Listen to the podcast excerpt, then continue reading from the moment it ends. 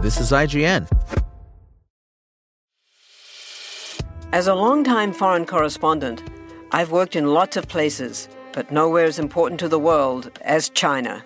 I'm Jane Perlez, former Beijing bureau chief for the New York Times. Join me on my new podcast, Face Off US versus China, where I'll take you behind the scenes in the tumultuous US China relationship. Find Face Off wherever you get your podcasts.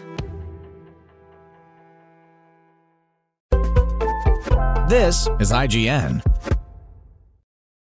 Wendell and Wild Review. This is an advanced review out of the Toronto International Film Festival, where Wendell and Wild made its world premiere. It'll release in limited theaters on October 21st, 2022, before streaming on Netflix on October 28th. Henry Selick makes his triumphant return to movies with Wendell and Wild, a spectacularly stop motion animated romp with the right amount of edge and madness, plenty of spooks, some biting commentary, and a hilarious script co written by Jordan Peele, who reunites with Keegan Michael Key for a wicked movie that still manages to be family friendly. Selick is one of the great stop motion directors, having brought to us both laughter and nightmares with The Nightmare Before Christmas, James and the Giant Peach, and Coraline, and showing that animation and horror can produce excellent results. Though his films have been widely successful, and he's delivered movie after movie filled with both gorgeous visuals and nightmare inducing imagery, the industry has often eclipsed Selick's contributions in favor of whatever big name producer is attached to his projects.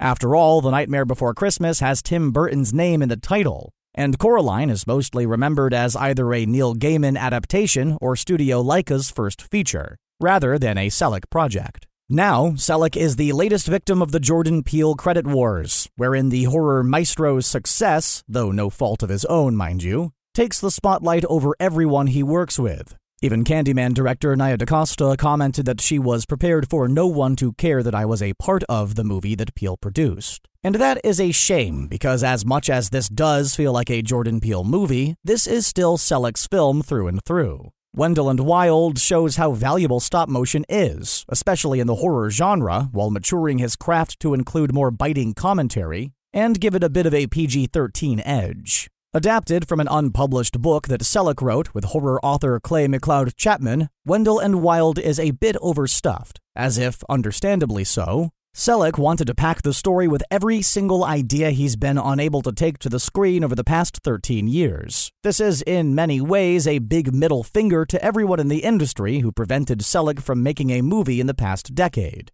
And the result is wonderful. We start with Kat, Lyric Ross, a teenage goth queen who saw her parents die as a kid and blames herself, becoming cold and pushing away everyone who tries to get close to her. Ross does a great job infusing Kat with a rebellious attitude, while the sculptors and designers make Kat an Afro punk queen who could punch you in the face and you'd thank her. After getting kicked out of school for a fight, she spent years inside the juvenile detention system and is getting one last chance at a Catholic boarding school in her hometown. This school is home to Selick's usual gallery of quirky and memorable weirdos, including a rich girl with a heart of gold, transgender artist Raoul, the baddest movie nun in years with a supernatural secret, a janitor with a demon obsession, and legendary actor James Hong as a decrepit, corrupt priest who wants to bring the town's board of directors back to life to perpetuate the school to prison pipeline. Everyone has demons, Kat says near the beginning of the film, but the difference is hers have names.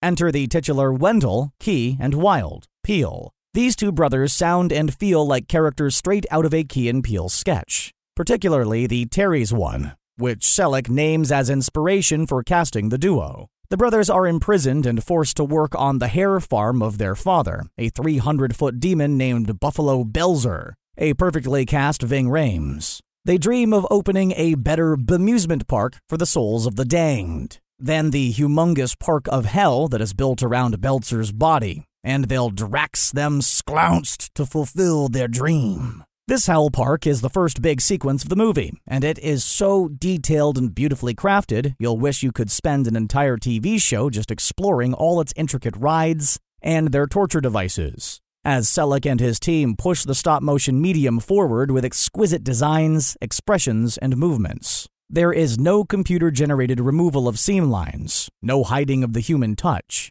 On the contrary, this is a movie that wants you to know it was made by fallible humans, one that relishes in the handmade craft. The result is a film that stands out from a sea of Western computer animated movies that try so hard to appear perfect, they forget to be, you know, good. As if that wasn't enough of a story, there is also a pair of villains involved in a nefarious plot to turn the town into a massive private prison. That's right, Wendell and Wild is following in the footsteps of Hey Arnold the movie by having urban development be the villain. And it works. There's always several complex and heavy themes going on at any time, from facing one's demons to the importance of local businesses to the corruption and fallacy of the juvenile rehabilitation system the prison industrial complex, and the dangers of raising the dead with magic. Selick and Peele take advantage of the PG 13 rating to introduce a bit of edge, not just in the stakes and the spooks, but in the subjects being explored. Still, they manage to make the subjects accessible enough for young audiences that they'll get the gist of what is happening without it distracting from the fun gags and the pretty visuals.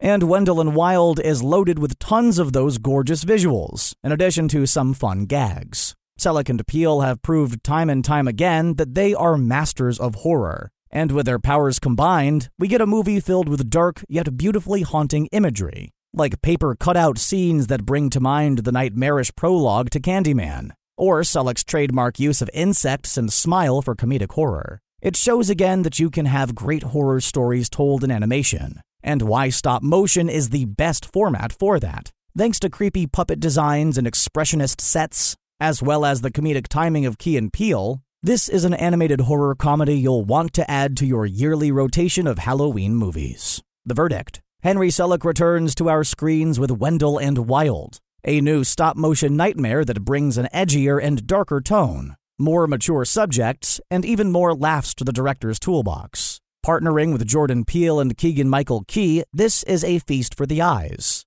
A hilarious, spooky, empowering story and a movie you'll want to add to your Halloween rotation. Spoken Layer. Want to learn how you can make smarter decisions with your money? Well, I've got the podcast for you.